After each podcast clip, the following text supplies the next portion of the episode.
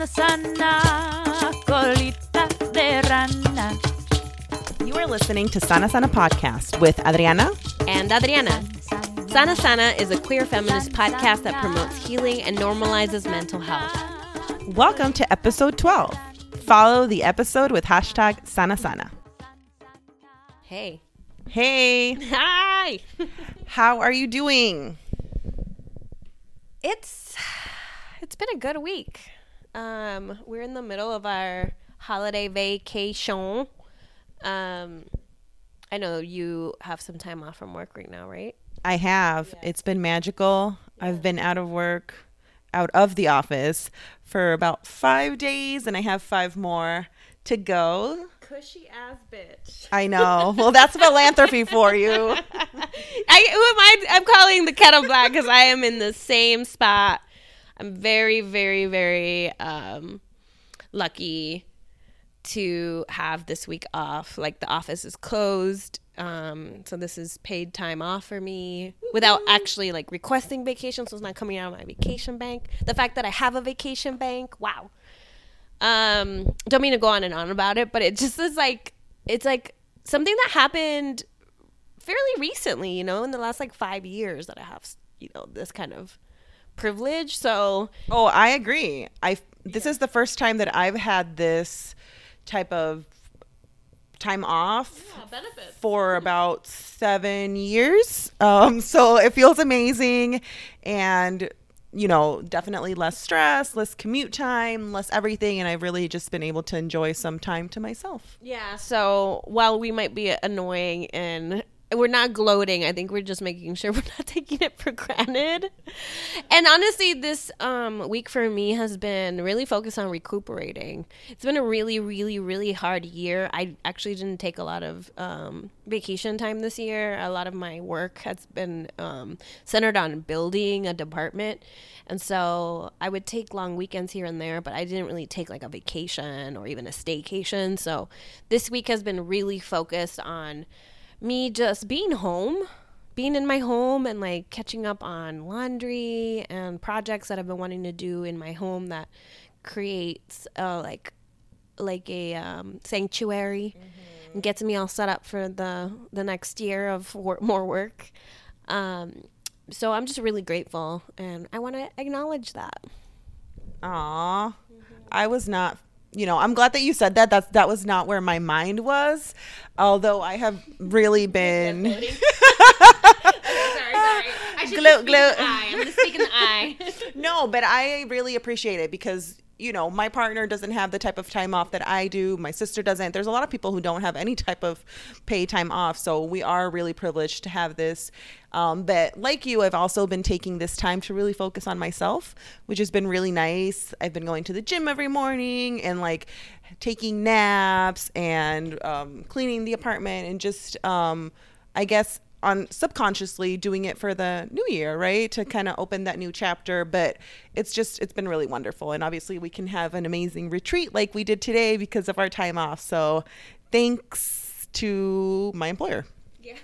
And you're welcome, employer. Yeah, I was going to say, you earned that through blood, sweat, and tears. You paid for it somehow. That's true. Um, what's really nice, though, this is like our second annual holiday Sana Sana retreat. We had one last year um, around the same time. And it's just a good way for us to kind of refocus on, you know, what we want to manifest with this podcast, what we continue to hope to um contribute to our own healing work doing this podcast and, you know, how we hope to continue to grow it. Any lessons learned that we've um, collected creating this podcast is definitely like I'm sitting with a lot of that this week. And yeah, it just feels great. I'm like, it's been a year of uh, making this little, little passion project of ours come to life. And Um, it's still not, you know, where I want it to be in terms of like the equipment that I want and all of those things, but it also gives me something to like look forward to and look like work towards. Mm-hmm. And as we say all the time, this podcast really is um, a product that we have built out of self-love. Like this is something that we we've done for ourselves to um, intentionally carve out space to really connect with our, our inner work, our inner child, um, with each other as friends, tocayas that are like doing this work at different points of the journey, and with our community. It's it's really uh, a really loving um, act that we do this podcast in. And yeah, again, I'm just grateful. I'm so glad. I, I love hearing you talk about the podcast, because we have, you know, very similar, you know, thoughts about it, but I always learn um, different things from when you describe it. And what I loved that you said was that it's a product of self-love. And as someone who, you know, one of the, th- my, you know, biggest challenges for me is to find that space to have self-love, to grow in my self-esteem, you know, et cetera, et cetera. Um, I love seeing the podcast as, as a product of self-love, because um, it's a really, it's a fact, right? It's, it's, tangible in a way. Um, and so just, um, it means a lot that personally I have dedicated one year and a little bit more to myself in such a obvious and um, just transformative way. But it also means a lot to share that with you, um, because it's, you know, our journeys together, and we're all trying to kind of achieve the same thing, which is heal. And, um, yeah, that's all I'm going to say about it. But it's just um, the beginning of it, really. It's only been a year, and we um, I'm looking forward, like you said, to um, getting better, more equipment. Hopefully a computer will be in our future. um, but just very thankful for this time and space that we, yeah, that we created, and thankful for the community that listens and that has supported us throughout the year. Yeah, I guess one last thing I'll say too is um, I get sometimes really caught up in the perfectionism of like where I want the podcast to be and what kind of equipment we should be recording on and the kind of editing that I want to do, the the time, it, like intensive labor it takes to to edit and produce and um, and book, you know, and schedule interviews and things like that. But what I never want to lose sight of is like, at the very minimum, what we're doing is documenting um, our journey. Mm-hmm. Um, and that is so important, not just for my own like personal um, narrative. Like there, I don't take a lot of photos of myself. I journal, um, but I think about my footprint on this world all the time. And, um, you know, I don't have children. So like, I don't have, I have nieces that I could share more of myself, and like, this act of like being really transparent on the podcast is something that is part of how I hope to preserve like my legacy, you know, um, because there, you know, the way that we're kept alive after we're gone is people who remember us and like talk about, you know, our memory and our stories. And so like, this is what I'm, I'm giving to my future self. Yeah. I love that. And it also reminded me of Coco the movie. No! We could do better than Disney is my point. And we are doing better. No. I mean, I do love Coco, but it's still Disney, you know. No, I, I agree. And I just think that um, I, we're just obviously very excited and giddy to be continuing this journey. And yeah, I feel like that's kind of where we are. We're actually really excited to be recording. Mm-hmm. Not this is the last episode of twenty eighteen. Yeah, so this is the f- first episode that we've done in a while that's actually been recorded, and it's going to be edited. It's not a live episode, but it's also the last one of this year. So it kind of holds a very special place in my heart, at least. And we have an amazing interview um, with Rosalind Cecilia, and she's um, going to talk about her work with youth um, and girls of color. And so I'm really excited to hear that and to share that um, in her work with everyone. Me too. Before we get into the interview with Rosalind Cecilia Sotero, um, let's move into Sana Sana Glossary, which it's been a minute since we've done this segment, so I'm really excited. You're listening to Sana Sana Podcast, episode twelve, with Adriana and Adriana. On today's Sana Sana Glossary, our keywords are trauma-informed and youth-led. Tocaya, why don't you kick us off with trauma-informed? the word trauma-informed is one of those like buzzwords that's actually used a lot right now in uh, spaces that provide services for survivors, spaces that provide services for young people. I've also heard it a lot in like education spaces, in traditional like therapeutic spaces, in the addiction field. I hear it a lot. I actually have heard it a lot at my workplace. I am... I'm not a clinician, right? We talk about that all the time. We're we're lay women. We don't we speak about mental health from our experience, and I know like all the the information and knowledge and experience that I have in mental health has been like through trial and error, learning and reading and learning as much as I can through like the treatment that I receive. And, you know, I work with a therapist, like having um, a therapist that is very trauma, like her practice or is trauma informed. So I just wanted to provide some context how that word has entered my, my like consciousness. Before this segment, like I had tried to look up what is the, the definition of trauma informed. And like, I would actually really like to know like who coined the term. I still haven't found that. But the best way that I can describe what trauma informed is, is basically like an approach that takes into consideration how trauma affects our mind, body, and spirit in a very concrete way. And it affects us so differently than how we operate on a regular basis and on an everyday, like walking to and from where we need to go, right? Like who we are in the day-to-day is very different than who we are when we've been through trauma. Like there are chemical, physical reactions that our bodies and our brains go through when we experience trauma. And trauma can be everything from, you know, the most extreme events and experiences like war, rape, um, plane crash, seeing someone killed in front of you. Like those are all very traumatic events, but it could be a lot more subtle too. So when we talk about having a trauma-informed approach, we are talking about usually professionals or like educators or um, people who work with the general public that have that understanding of what trauma does to us and taking that into consideration and how they provide services. There's like a body of research that talks about what's commonly known as A C Es. It's an acronym. Adverse Childhood Experiences Study.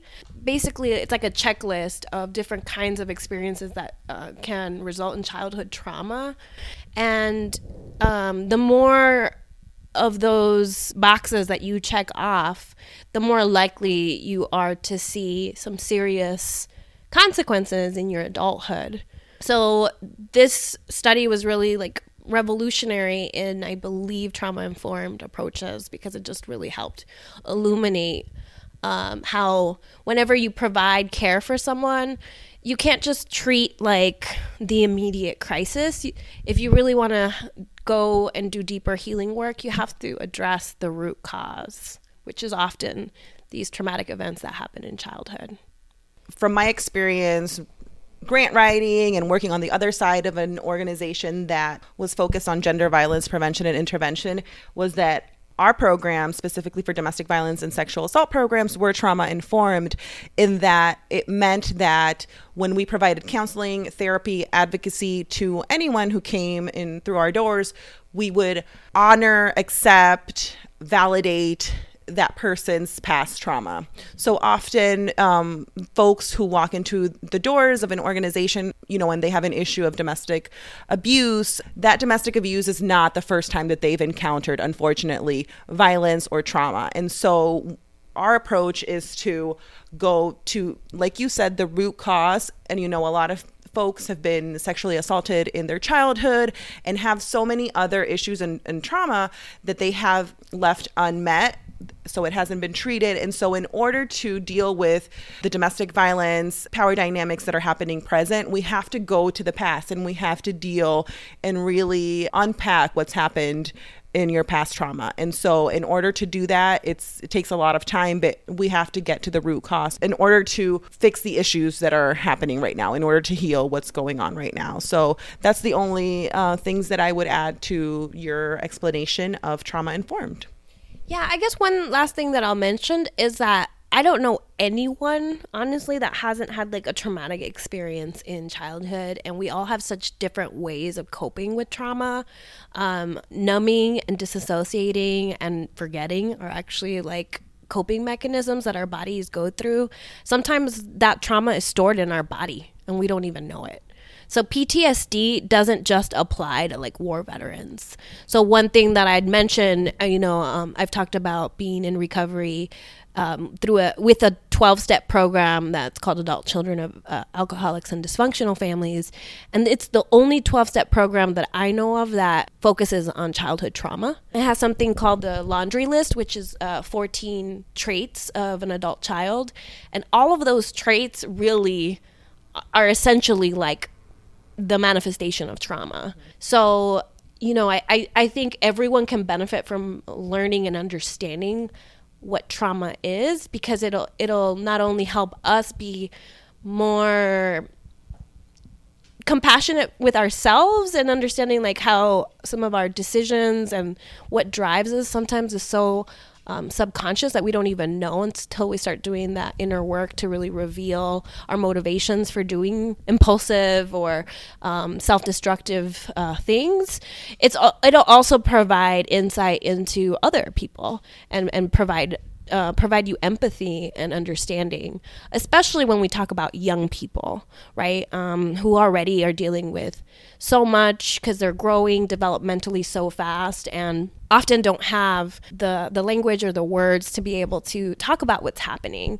Rosalind really talks about that um, in the interview, which I'm really excited for, for you to listen to. But it's a big one. That's just like the start of the conversation. So I'm really glad that we picked that glossary word. Any professionals out there, if you have another way of explaining trauma-informed to us, if you have any resources, or if you know who coined the term, please help a tocaya out and let us know. I'm going to move really quickly into our second key word, which is youth-led. Uh, mind you, I am not a youth worker. I don't work with youth. I have in the past. Um, but this is another term that Rosalind uses and that she really incorporates in her work with youth. Um, and um, youth-led, the way that I like to explain it is in the same way that we say anti-racist work um, is when we place the most vulnerable populations who are affected by racism at the center of our analysis. Um, that's the same thing that we're gonna do with youth in youth-led curriculum, youth-led programming, youth-led um, policies, right? We are education. education. We're really placing the experiences, um, the knowledge, the expertise that youth have at the center of our analysis.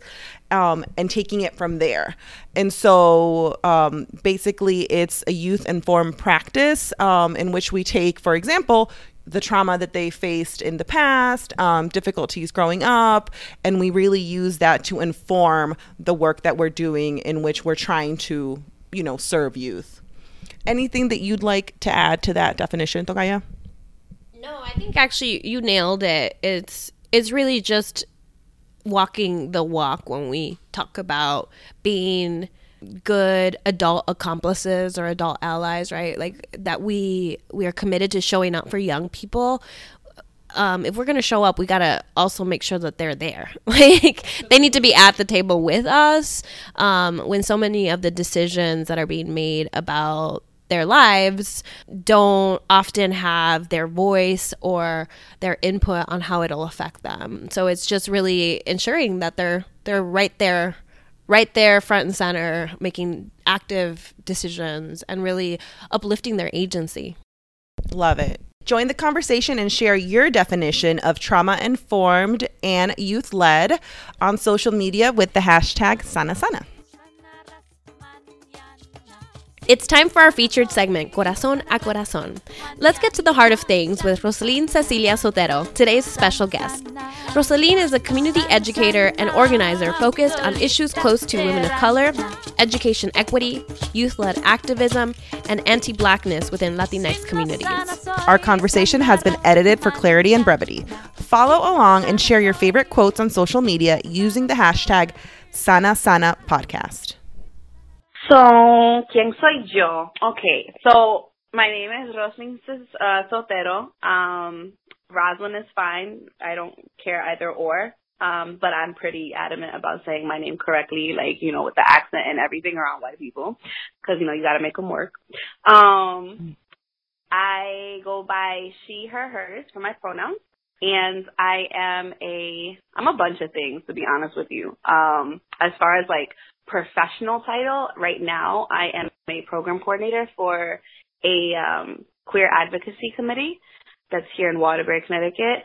Um Unofficial titles are I'm a community educator and organizer, um, specifically around uh, youth-based issues, considering, like, Latinas, around gender, around race. Um, what else do I do? I paint. I'm a writer. Um, I also twerk whenever I can, you know, because self-care is important. Yes. Um, yes. But, yeah, I've been pretty much, like, I've been forming all of those, if you will, titles um, over the past, like, five years or so, ever since I uh, graduated uh, from UConn, and really just been kind of exploring all of my skill sets. Um, the titles are really just, like, a very formal way of, like, summarizing all the things that I do. Um, but they're never, like, mm-hmm. enough. You know what I mean? Like, titles don't ever tell you who you are completely. Um But I think educator and organizer are, like, the best ways to talk about myself, just for, like, a reference point. Awesome. No, and I'm excited to talk more about um, your your educator work and your youth work. Um, but before we get into that, I was on your Facebook page, like I often am. And I was looking at your intro, and you have here something that, like, is so perfect for the podcast, but this is on your page. This is how you have your intro. It says, heal yourself, heal the collective. So tell mm. us what that means to you. Um,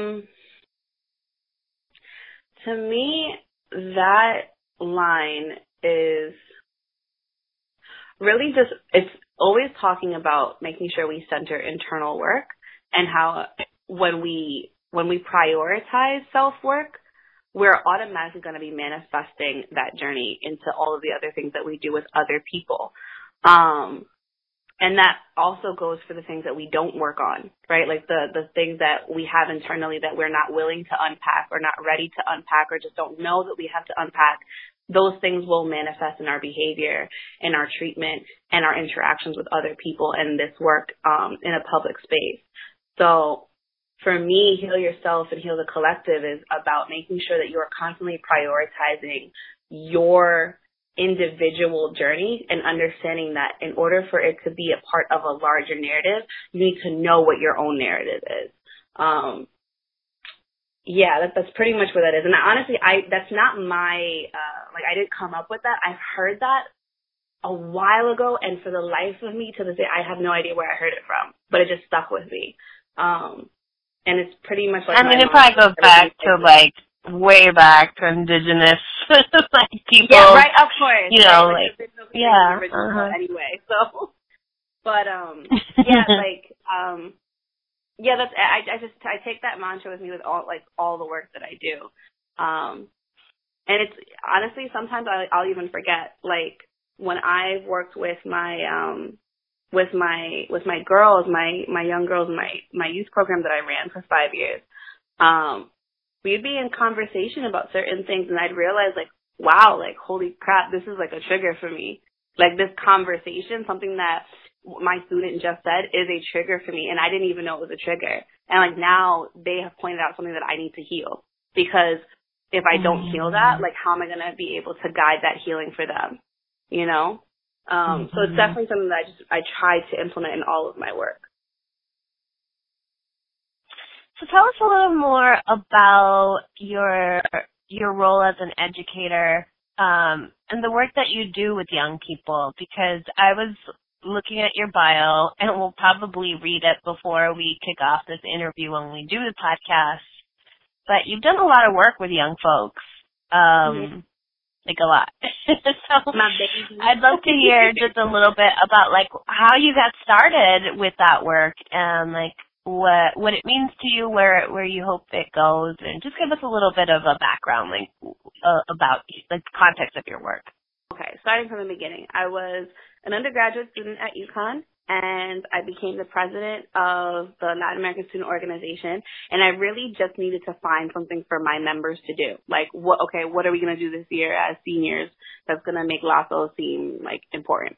Um, and so I reached out to a non- local nonprofit, and they were saying that they were interested in starting a youth program, but they don't really, like, have the foundation yet. This is really just an idea. And I don't know. It just sounded really like an awesome idea.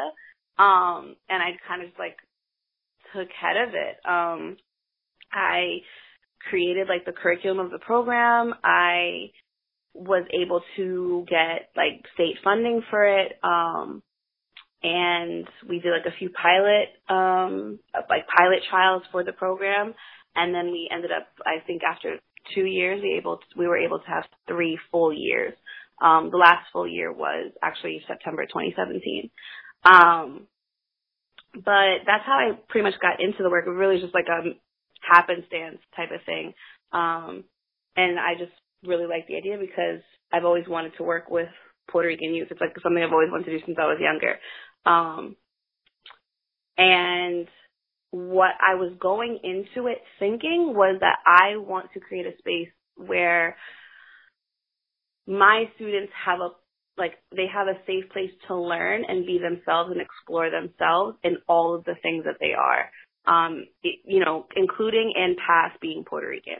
Um, it was really important to me to create, like, a space that was affirming of, like, all of their identities mm-hmm. and their experiences. Um, and I really just wanted to be a guide. Like, you know what I mean? Like, not even be a guide, to be honest with you, but kind of be a witness um, to other people's journeys. Um, because my students have such, I mean, they're all unique. They all have individual cases and individual stories. And I've learned so much from them.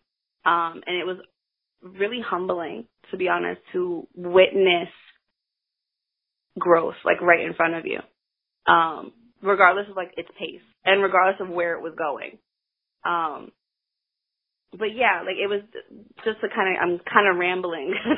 But um, trying to answer your question, like, got into it because, like, I wanted to work with my community because they are the most important thing to me.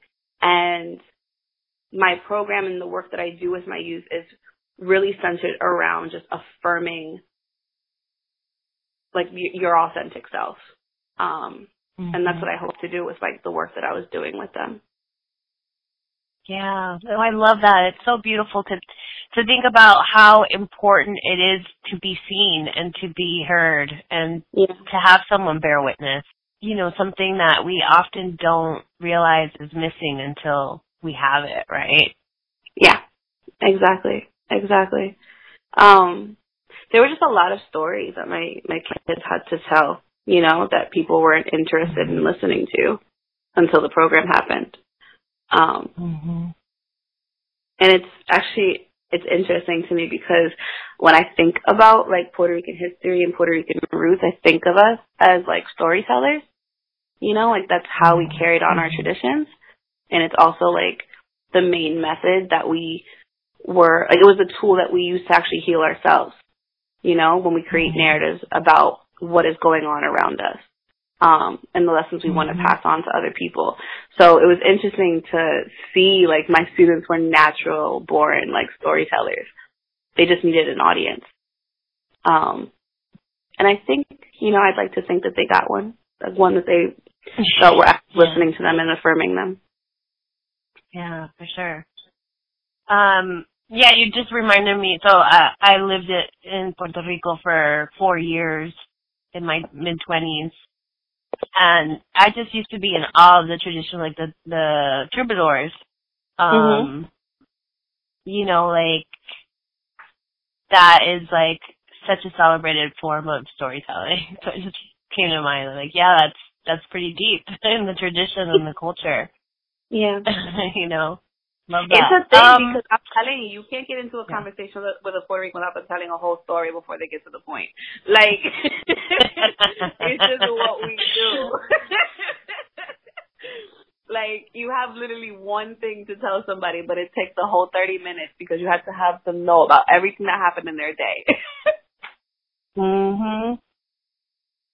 Yeah. Yeah, and I mean, um, I wouldn't say that's unique to Puerto Ricans. I feel like a lot of, across the Latino diaspora, stories are so important, but Puerto Ricans definitely have their own style to it. Yeah, we it's their own unique, their own unique spin. I love it. Yes. And the Spanglish is beautiful. It makes it even better.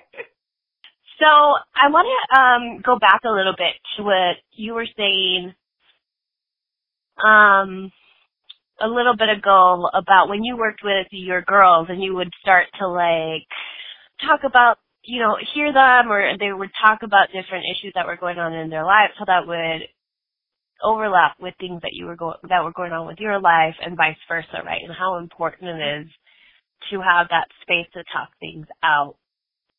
And given, like, the the young folks that you work with here, you know, on our podcast, we've been talking a lot about trauma and how that connects to mental health. Um, and for a lot of our communities, trauma isn't just, like, individual trauma. It is communal trauma, um, and trauma that's been passed down for right. generations. Right. right. Um Can you tell me about how this idea has informed your work? Like, how has um, the trauma that's been inflicted on your community, um, how has how has it affected the way you talk with your, your young folks? Um, how has it, like, informed the way that you hold circle or, um, you know, facilitate conversations? Um, mm. How would you say it, it, it informs uh, how you how you do what you do? That's a big question. mm-hmm. um, well, I think I can start with this. If we're going to say that healing yourself is going to heal the collective, I think we can say the same thing about the fact that it's saying that we share healing, which also implies that we share trauma. Um, so there's a collective trauma within uh, oppressed communities, and kind of drawing from, like, you know, linking just like the conversation we were just having when it comes to, like, language. Um, like, there is a trauma associated to language and, like, not being able to acquire language. And for Puerto Ricans, there's There's colonialism is long and in depth and nuanced, and that we could, like, spend hours talking about, like, the atrocities um, subjected upon, like, the Puerto Rican community, um, whether we're talking about the states or whether we're talking about the islands. Um, but, like, one of the, like, traumas that we could talk about is really the fact that there's lost generations within Puerto Rican. Um, and I don't know how much you know about, like, Puerto Rican migration and, like, citizenship and whatnot, but, like, we've been coming to the United States since the forties, um, and rapidly, because of, you know, why does any uh, immigrant population come to the U S? There's jobs here, supposedly.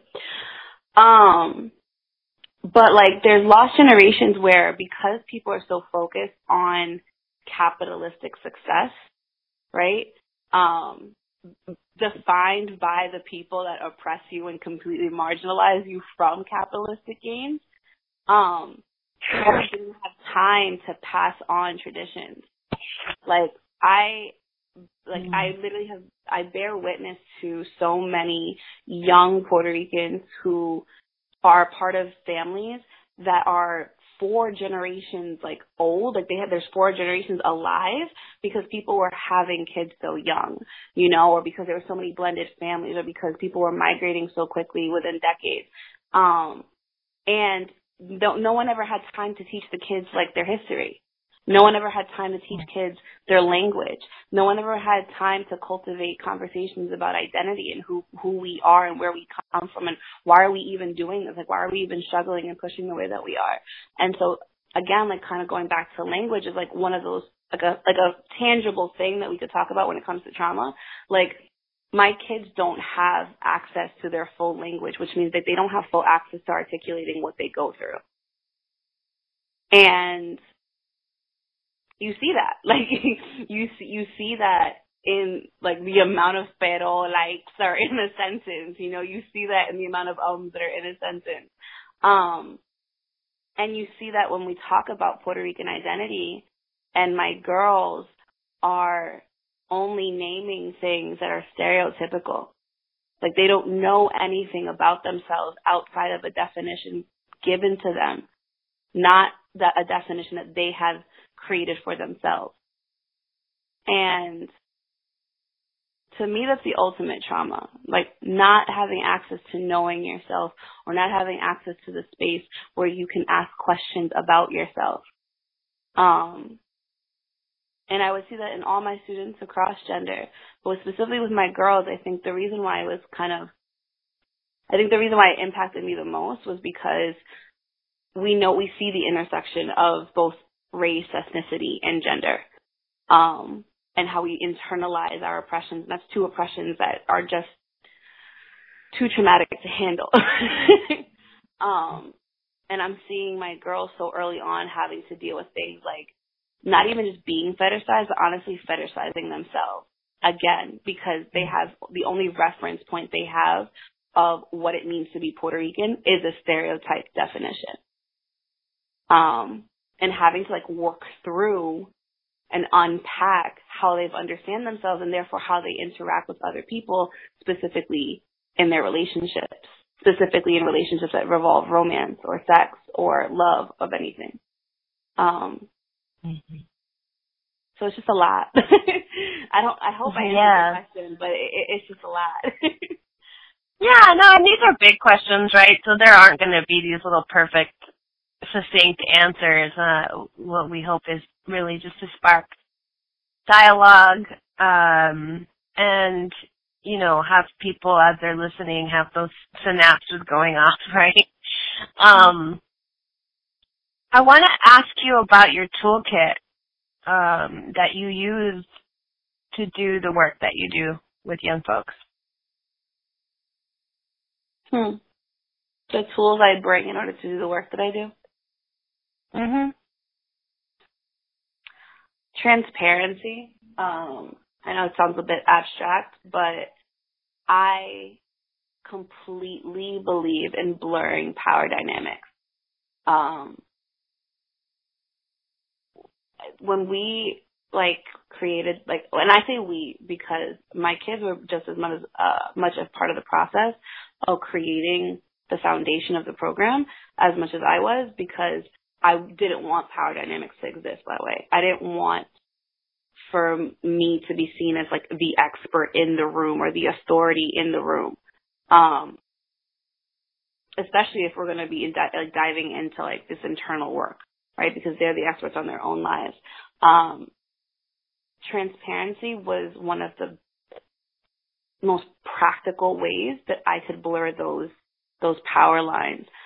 They were able to hold me accountable just so I could hold them accountable. They were able to ask me about my life the way that I was going to be asking about their life. Um, they were going to be able to know the things that I was doing in regards to having conversations with their parents or having conversations with their teacher and staff and administrators in school, um, their social workers or what have what have you. They, they, they would know all those conversations were happening, because it wasn't going to be like I'm going behind your back and the adults are talking and then it ends up impacting you. No, I want you to be part of this journey. I want you to be part of this this process because you're the, the key focus here. Your life is a key focus here. Um, so definitely transparency. Um, I think also um, really dropping this facade of like what we define as professionalism. Um, I went into work every single day wearing what I normally wear, talking how I normally talk, um, like just being and behaving the way that I normally do. Um, I wanted my kids to know that, like, binaries don't exist, that they shouldn't exist, and that people are complicated. Your your main mentor, me, your director of the program, me, your main facilitator, me, is a nuanced person. She, you know, she can be this and do that at the same time, and so can you. Um, and I was really focused on not just saying, but being all the time. I don't want to talk just about, um, like, let's talk about what it is to slut shame. No, I don't want to just talk about that. I want to, I want to embody what it means to be anti-slut shaming, you know? Um, so yeah, transparency and just really getting rid of, like, the power dynamics and being just as much as I'm saying would be definitely those, like, fundamental tools that I would bring into the, bring into my work, specifically with that program. Mm, and I'm so glad that you're bringing that framework up, because I think what I am constantly reminded of in the work that I do, so I also work in um, a space that works with young folks, and I'm a little more removed because I'm more on, like, the administrative side. I'm, I'm I run communications for the mm-hmm. organization. Um, but I care deeply about, you know, young folks and, and their voices, because more and more I'm constantly reminded that, as you've already said in a lot of examples, um, they're sharing in this work, if not leading it often, right? They're leading a lot of this work, right? Um, especially around how we talk about healing and how we talk about um, who needs to be at the table when we're right. when we're creating solutions, right?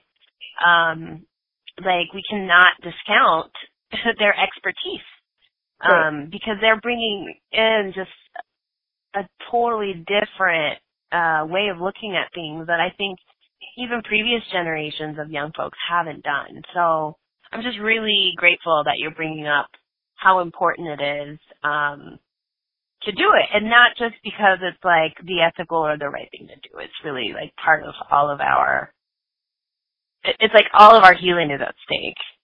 Absolutely. Absolutely. That's another thing, too. Um, I think a lot of times where people go wrong, and I'm, I'm including myself in this because, you know, I don't – I learned by trial and error. Um, but I feel like a lot of places where people go wrong is that we always want to, like, um, if this makes sense, we always want to talk about the thing that we think we should be doing rather than being the thing that we're doing. So, for example, mm-hmm. like, for, I don't know, an example, like, okay, so, like, there's this concept of, like, anti-respectability, right? It's all great to facilitate a conversation about it, but, like, are you actually anti-respectable? Do you know what I mean? Like, or are you actually creating a space in which people do not have to adhere to respectability? You know, it's, that's very different than just, like, oh, this is what anti-respectability means, and, you know, this is how it's used as a form of oppression. Like, you know, it's, like, it's very different. Like, liberation work has to be about being. It can't just be about saying, because then we're just, like, I don't know how, what the language I'm allowed to use on this, but then we're just, like, circle jerking. You know, like, yeah, you're allowed to use whatever term you like. uh, speaking of, you know, respectability, we have to be walking the walk right now. Use that. Okay. Like, use whatever. Yeah, but and I think, oh, it's it's so ingrained in us, right? To say, like, we're about this, but then to default to the old ways that we've been taught. And so, yes, always, like, it's practice.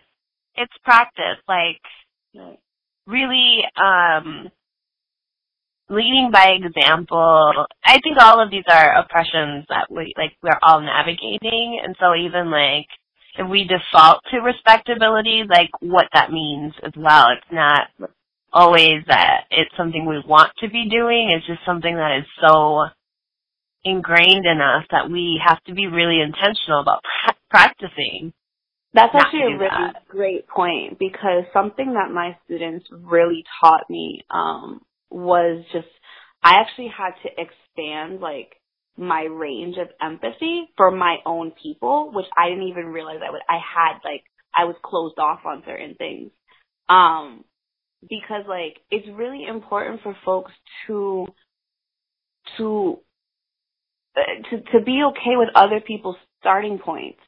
You know, like we don't, oppress, systems of oppression are real. We're all conditioned into them. And so we didn't, we, we didn't wake up knowing these things. We didn't wake up knowing to challenge these things or to question them.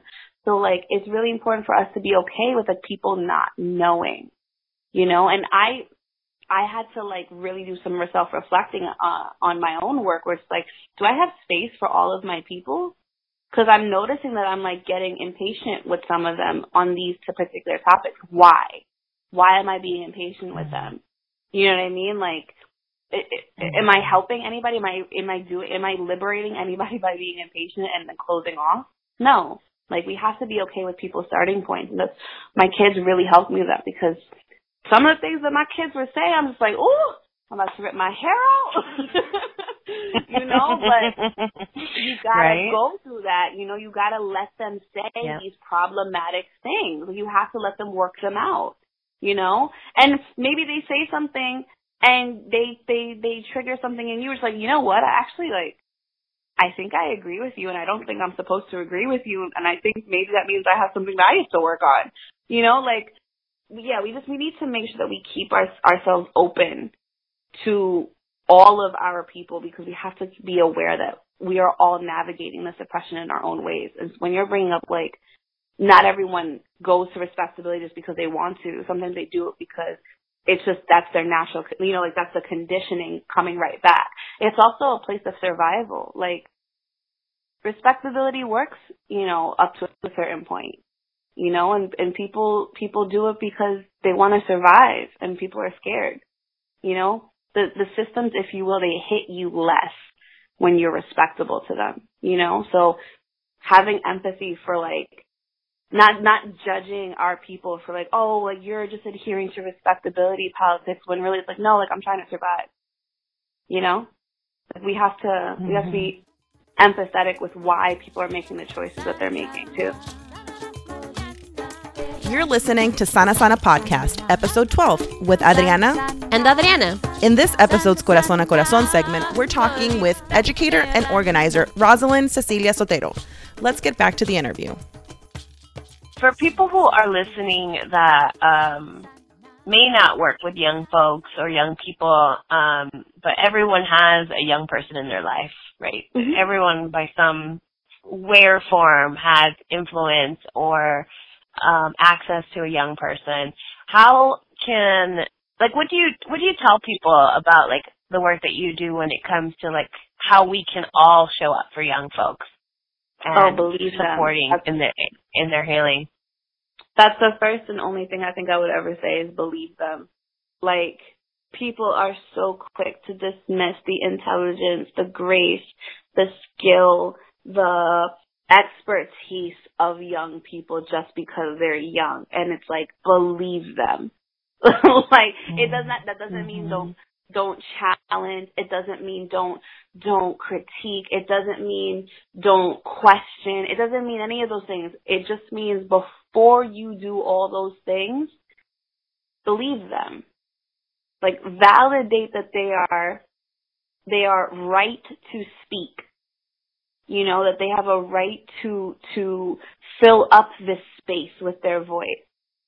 Um, yeah, like, I mean, the amount of spaces I have been in where I've had to, like, be the advocate for my student, whether it's honestly with their parents, whether it's with a social worker, whether it's at a P P T meeting, which is, like, you know, if you have a, if you're a part of a special education program, you get these meetings where all of these, um, what do you call it? These, you know, professionals, that as they call them, you know, whether it's staff, administrators, school psychologists, whatever, they get into a round table and they talk about all the things that your student is doing wrong. Um, like, just the amount of spaces I've been in where, like, students have, like, been so belittled and they haven't been believed is crippling. Like, I, I, I watch it. Like, I see it. I see it on their face. I see it in their in their body language. It's crippling. And they, they get scared of their own voice, you know? No, like, if, if you're going to, if, if your goal is to en- engage young folks in a meaningful way, you have to start with believing them. You have to prioritize believing them. And if you don't, if you find yourself not believing them, you need to do self-work and critique and analyze why is that you're, dis- that you're not believing them. Where is the, the origin of your disbelief? And, and work on that before you end up, like, working with young folks or engaging them. Mhm. Mm. Um, I'm just sitting with that for a second. Um, I was just thinking about what you were saying about um how a lot of young folks don't have the language for what they're going through yet. Mm. And it made me think about how I first came across, like, how we first became Facebook friends, right? So I feel like I've been following your work now for three years, maybe. Wow. Let me fact check that. Hold on. Let's see, because Facebook is a snitch, and it'll tell me how long we've been friends. Let me see. Yeah, three years since, um, or almost three, November twenty fifteen. Okay. Is when I first friended you, and I might have even waited, because I think I was just being a creeper and, like, following your posts, because they're public, and you have, you almost have, like, a page. But I remember the, the post that made me, like, what? Who is this? And it was regarding, it was a post about Latinas and how they're fetishized. Yeah. Um, it was like the one, I'm sure if you've had many go viral, but I'm sure it's the one that you recall going viral. Um,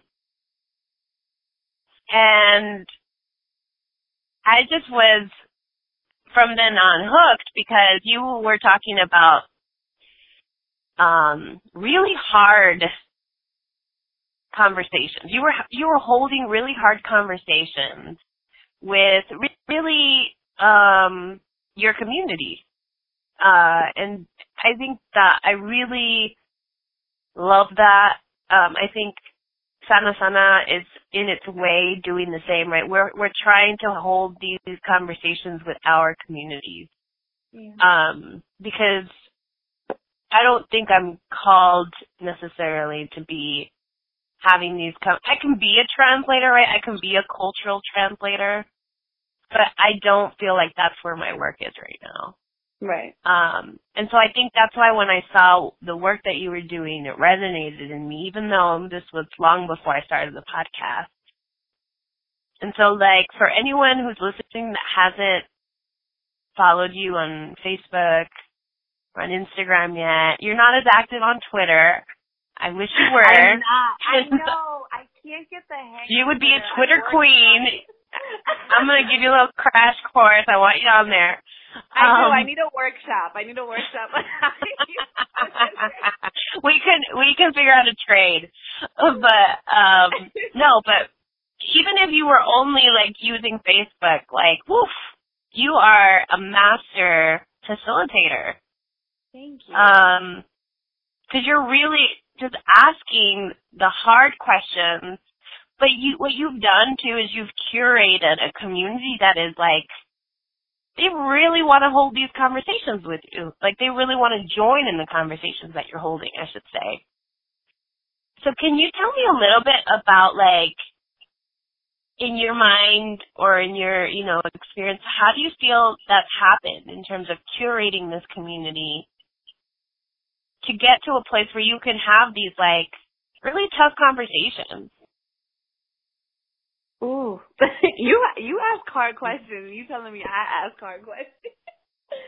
um, I have met my match. This is I'm over here just like ooh, damn. Um, ooh, I, okay, so I, we need to have an honest moment, okay? Mm-hmm. I'm an Aquarius, which means I'm an intellectual oh, snob. I should have remembered that. I should have remembered that. I really am, though. It is the truth. I'm an intellectual snob. I think I know everything because I do. You know what I mean? Like, it's a thing. Um, luckily, luckily, I'm also just like, like, I, I'm also just very much, like, I'm a learner. Like, I just love learning. Learning is important to me. Questions, literally, questions are the most fundamentally important thing to me because, to me, questions aren't just, like, a way of, like, learning, but questions, to me, they show me that you care. If someone is asking me a question, it's, it's like, I feel like you care about me. If I'm asking you a question, it's because I care about you, because I want to have this conversation with you. And so, when it comes to, like, the online, like, I don't know, conversations, forums, if you will, um, it really just comes from a place of just, like, I really care. Like, I care about my people. I care about my communities. And I want, I want us to talk.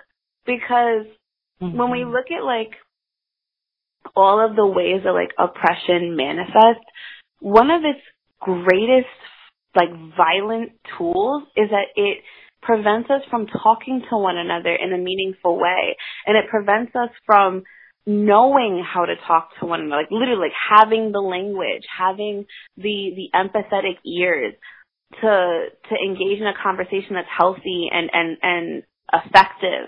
You know, like you, you could say the exact same thing when it comes to talking about like, you know, gender-based things. Like men and women don't know how to talk to one another. And that's quite literally a product of patriarchy because we're not taught to, to, we're not, we're not taught to talk to one another. We're taught to serve one another. You know what I mean? Um, or serve ourselves, depending on which, where you lie, like where you fall in this whole patriarchal benefacting, like benefactor or recipient.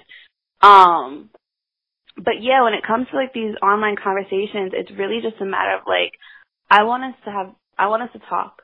I want us to be honest. I want us to be vulnerable. I want us to understand that we are the solution to like our own healing because like individualism is a lie. Like it's an it's a complete lie. Individual individualism is what keeps us oppressed. Um, just constantly thinking for ourselves and and trying to get ahead of everybody else. Like no, like no one is going to win unless we're all winning.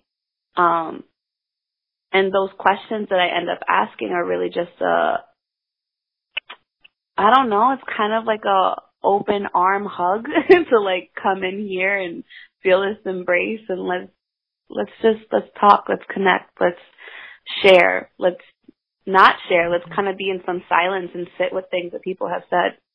Um, so yeah, it really just comes from, I love my people. I really do. Yeah. I think it shows. What would you say your favorite platform is? Um, hmm. I, mm.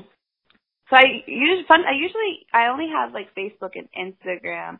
They're very different. I don't know if I could say I have a favorite. Like, I feel like they just have diff, they have like pros and cons to both. I like, I do like Facebook. Because I talk a lot, you know, so, like, I need all of the things necessary to say things, you know? um, right. But, you but know, you're hilarious. Huh? And I was just going to say, you're hilarious. And, like, in- Instagram shows off that side of you, like, so much more. Honestly, give me a good filter and we could talk, all- we could chit-chat, we could talk shit. Like... We can do that. No, yeah, I, that's real. Like, I, um, yeah, they're very different. So I, I like, I really, I don't have a favorite. I like both, you know? Um. You can like both. I, I do, you don't have to have a favorite. I was yeah, just curious. I, think, I do think Facebook really does allow for just like a lot more actual conversation, you know, a lot more dialogue. I don't get a lot of dialogue in the comment section of Instagram. Um, okay. But I do actually really like I love the, the new feature of Instagram where you can, like, save your stories because I have noticed that people go back to them because I have gotten, like, me- like multiple messages from the same person about the same story. Like they go back to it and they have more questions. And I actually really like that feature. So I mm. like both, girl. And you know, my selfie game on point. So like, please. I like I both. Oh, I was just telling my tocaya, I'm like, have you seen Rosalind's thirst traps? But they're always for a purpose. They're thirst traps for a purpose. And one of them, I love it. Get a thirst trap. Yeah, that too. And those are, that's completely valid. Yeah, that's so funny. I love it. It's so funny. Um, let's circle back to the work that you do with young folks. And I know that when we first talked, I'm a little bit shocked now that we have been talking that, you know, when we first chatted, you were like, well, I, I don't really work in mental health, or, you know, I can't really speak to like mental health. And I was like, uh, from what I can tell, everything you talk about is related to mental health. um, but we really, we really were able to have like a good conversation around like how mental health is framed in our society, right? Like it, right. It's often just really like um, synonymous with like mental illness and not necessarily right. mental wellness and everything.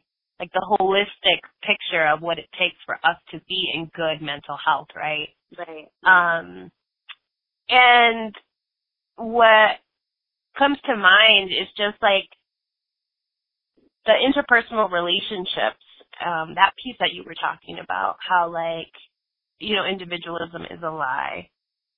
Um, so I want to make sure that we take a moment to talk about the work that you do around healthy relationships with with young people, like what the, what those conversations look like, what that work looks like. Mm-hmm. Um, what would you say has been the biggest driver in in bringing up that type of work with your young people? Um, with young people, not your young people. I, I need to stop doing that. I always say your and our. It's hard. It's, it's so hard. hard. Um, I know. um, but how have you been framing those conversations? Like, what has inspired you to hold space around specifically um, modeling or talking about good examples of, of healthy relationships with young people? Yeah. Um, I... Honestly, the biggest driver and the biggest motivation is just really it's coming from like personal experience of just seeing um, the decisions, the inability, right, like the lack of agency in some um, in some cases where I wasn't able to make decisions um, about how I give and share myself with other people. Um, And again, that could be familial, that could be uh, platonic, that could be romantic, that could be sexual, that could be whatever. Um, and so it just comes from like, just like, I, and I don't know if this is problematic, but it really just comes from like a wanting to reflect and correct like my own experience when it comes to healthy or and unhealthy relationships. And I want to be able to bring that into my work with my girls because I know that there's like they're they're facing the same thing, and it does affect my boys too. But I don't think we really need to go over how like this affects boys and girls differently. Um, but this is a feminist show, so you're okay, right, right? Like I think we got that base covered. um, and mind you, like if not, listeners, if not, you can go back to some of our recent episodes. Sorry, guys. No, it's, um, and like just like mind you, like I do have these conversations with my with my boys too, but from a very like it, it's just it's a different strategy and it's a different entry point. Um, but I'll say that for like kind of like another time. Um, when it comes to working specifically with my girls, um, and and facilitating facilitating conversations around healthy relationships, I focus on how do we implement safe, smart, and consensual decisions in all of the relationships that we have, whether it be with ourselves or with other people. Um, like those are my three markers, safe, smart, and consensual.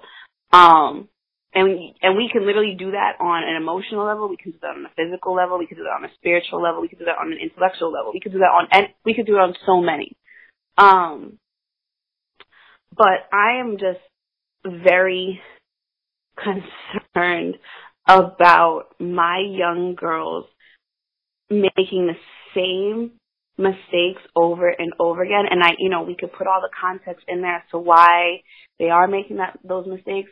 But, like, I'm really, if we're going to just, like, be very literal here, like, I'm very tired of seeing, you know, fourteen, fifteen, sixteen-year-old Puerto Rican girls dating twenty-two, twenty-three, twenty-four-year-old Puerto Rican men.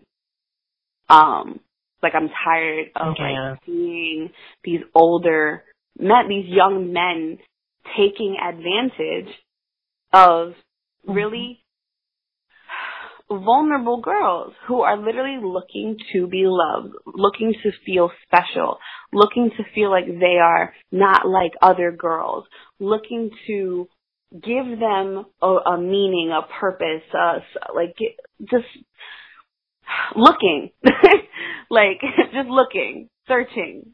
Um, and it's, it's heartbreaking because, like, if we're refer- referencing back to, like, when I'm mentioning, like, beliefs, young folks, like, when I'm having a conversation with my fourteen-year-old girl and she's telling me that she is in love with this twenty-three-year-old man, I have to believe her. I can, I before I go into the, this is, no, this is not right, he's taking it, like, before I go to all of that, right, like, go into the whole chancla mama thing, like, I have to believe her because it's, in, in her reality, that is true, she is in love. So how, how do I have this conversation respecting that that is her reality? Because I want to make sure mm-hmm. that she reaches the point of safety safely. Does that make sense? Yeah. Um, Man, that's so hard. Yeah. It, it's a lot. It's emotional. And the conversations are never easy. Um, because in some ways you, you kind of have to, like, break this fantasy for them, um, and it, it makes them feel not special, right? Like, he's not, he's not, we're not together because he thinks I'm special. We're together because he, it's a reflection of, of his inadequacies. You know what I mean? Like, he's looking for a power yeah. dynamic that he can abuse, right? And that's right. hard to swallow. No one wants to swallow that. Someone wants to be, someone wants to be special, you know? And it's, it's, there's tears and there's anger and there's walking out that day out of program, you know, like, but you have to, you have to. Triggered. Yeah, it's a thing. No, and I'm just, I just am really, like, I have to give you props because you're working on really listening, right, in a moment like that. That is so hard to do when even I just think about having similar experiences with friends of mine that are going through something that I've been through, and, like, I want to prevent them from pain, right? Right. And so it kind of triggers my tendencies to be, like, codependent and, like, worry about others, you know, in a way that is, like, not mine to worry about. I mm. can be there for them in emotional support, but I can't be responsible for their lives in the way that they need to learn how to do, right? So right. that is such a gift to be able to, like, sit still and just listen. It's and a lot, because if you don't them, listen, like saying, it's going to do yeah. something rash, you know? And right. mm-hmm. I, I don't need them doing anything rash. right. Yeah. It's a lot. And the thing is, too, is, like, all of these things, like, all of these uh, these systems are connected. Like, when I'm talking about my girls, you know, being in unhealthy, toxic, um, like, power-driven relationships, um, th- those are a manifestation of being pushed out of loving homes. That, that that's a manifestation of being pushed out of schools. Like, when people talk about the school-to-prison pipeline, they're constantly talking about, like, pushing students out, and they never want to talk about where are you pushing them into. You're pushing them into prisons. You're pushing them into the streets. You're pushing them into unemployment. You're pushing them into, you know, traffic, like being vulnerable from trafficking. You're, you're pushing them into the D C S system. You're pushing them into toxic relationships. Like, mm-hmm. literally, like, where do you think Shorty is, is, is going when she skips school? You think, that, where, where do you think she's going? She's going to that twenty-two-year-old hoopty-ass car that he has and thinking that she's special because he picked her up from school. Like, all these systems are connected. All of them are. And mm-hmm. we, we do, we need to have these, we need to have these tough conversations. We have to actually take action on them because, like I said, I'm, I'm tired of it. Like, I'm so tired. Like, my girls are fiending for meaning, you know, and, and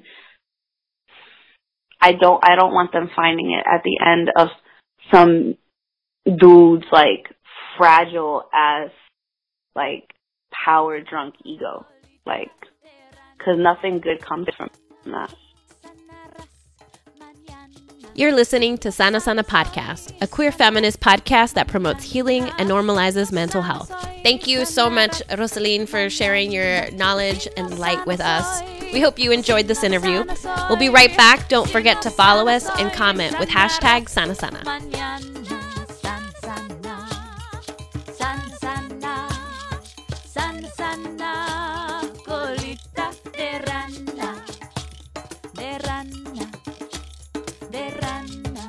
Healing is a process. At Sana Sana, we believe we are doing the work to heal today for a healthier, better mañana. Here are some ways we are taking care of ourselves. Tocaya, do you want to share with us what are your end of year colita de rana, sana mañana techniques? Well, aside from all the usual suspects, um, because this is a time of the year where so much built-in reflection is a part of, like, the everyday. You know, we're getting close to the end of the year. Uh, New Year's Eve is around the corner. My birthday is this week, so it's a new year for me. Hello. I'm building in a lot more time to journal and meditate this week than normal. I mean, it's also Capricorn season. Let's be, you know, real and acknowledge the magic of the season, which is, like, we love to plan. Capricorns love to plan. We love to uh, vision that mountain that we need to climb. You know, we're, we're all about the baby steps that will get us to our goal. So for me, it's really, like, looking out to the next year, twenty nineteen, and then actually I look at, like, what do I want to do in the next three years, and then also scale it back after I, like, take a look at the long view. I, I kind of come back to the to the smaller, like, changes that I've been working on, because I, I work on building habits year-round. Um, so it's just, like, a good time of the year to kind of run a diagnostic check on myself, right? Like, um, take an inventory of where I'm at, take a take an assessment, and a lovingly assessment, you know, with doing it with love and grace around, like, where am I health-wise? Where am I uh, with my relationships? How am I doing spiritually? Um, taking a look at all of the things that, like, really um, make me a person, like the holistic. Am I am I satisfied with my pers- personal and professional development? Mm-hmm. You know, I, I take a look at all of those things. Um, I've been doing that throughout this month, but, like, I will be a little more intentional about it in the last few days of twenty nineteen. And then one of the things that one of my teachers, who I've mentioned on the podcast before, Sophia Rose Smith, um, she got me into the habit of really bringing in the new year with a lot of intention. So I plan to sit in circle with some friends um, and have us all, like, recount our our stories from twenty eighteen and really honor those memories and those stories um, and bearing witness to each other. You know, I, I think it's really important that that I hold that tradition kind of tight and continue to do it every year. It, it really makes the new year special, and it reminds me, like, how much um, we've talked about this too, but how much having ritual is important. Mm-hmm. It, it really helps to mark, you know, special special times, and um, yeah, that that's like what I'm really working on this this week and this this last bit of the month. What about you? So similar to you, thanks for sharing. Similar to you, um, you know, holidays, end of year usually bring up a little anxiety for me because of, you know, I'm also pretty plan heavy. So I'm going to be doing a lot of meditation, a lot of kind of journaling, looking back, um, and seeing what I want to do in the next year. I'm not like you. I don't have a three-year goal or plan, but I really do want to be intentional about taking a couple of vacations next year, so kind of planning that out. I want to do something a little bit larger for my professional development, so planning that out. And um, just taking time for myself, um, balancing things out with like gym, good food, cleaning, and just um, being in a really good place to receive the new year. Um, nothing too exciting, as you can tell, but for me, it's the smaller things that really count and that really keep me grounded. And I think that the more grounded, the more balanced I am, the happier um, I am, and the more healing that I can engage with. So, you know, just continuing to see my therapist, who's awesome. Um, building community is going to be a big one for me um, next year. So really lucky that I have you um, to do a lot of that work with. Um, but yeah, that's kind of some goals. So I just need to kind of organize myself and put them on paper. I hope to do like a vision board. Um, that helped me last year, and it was really, um, really cool. And a lot of things really did come true, um, which is awesome. So kind of doing some visioning um, and just putting it out there. I love that you brought up vision board work. I um, have a tradition with my friends. We this I think this is going to be the we do it in January, so we usually I think this is like going to be the seventh year we do it. So it's really cool. It's like the, a core group that comes back every year, and we kind of talk about like like where we are with the vision, because mm-hmm. a lot of the time it's planting the seeds if it's like a longer term goal. Um, one last thing I'll mention that I want to make sure um, you. look for in the show notes is I want to link to the the rituals and a guided meditation that Sophia does um, in case you're interested and want to do it. It's actually really great. Ooh, I want to see that. Yeah, it's really good. Now that we've shared how we're going to take care of ourselves, um, we'd love to hear how you're taking care of yourself. Please let us know. Thank you for tuning in to another episode of Sana Sana Podcast, written and co-hosted by Adriana and Adriana. Our theme song is by Alina Celeste. Our cover art features a photograph by Tanto Jensen. Special thanks to this episode's guest, Rosalind Cecilia Sotero. Join the conversation. Follow Sana Sana on Twitter, Facebook, and Instagram at Sana Sana Podcast. Send us love letters to sanasanapodcast at gmail dot com. Sana mañana!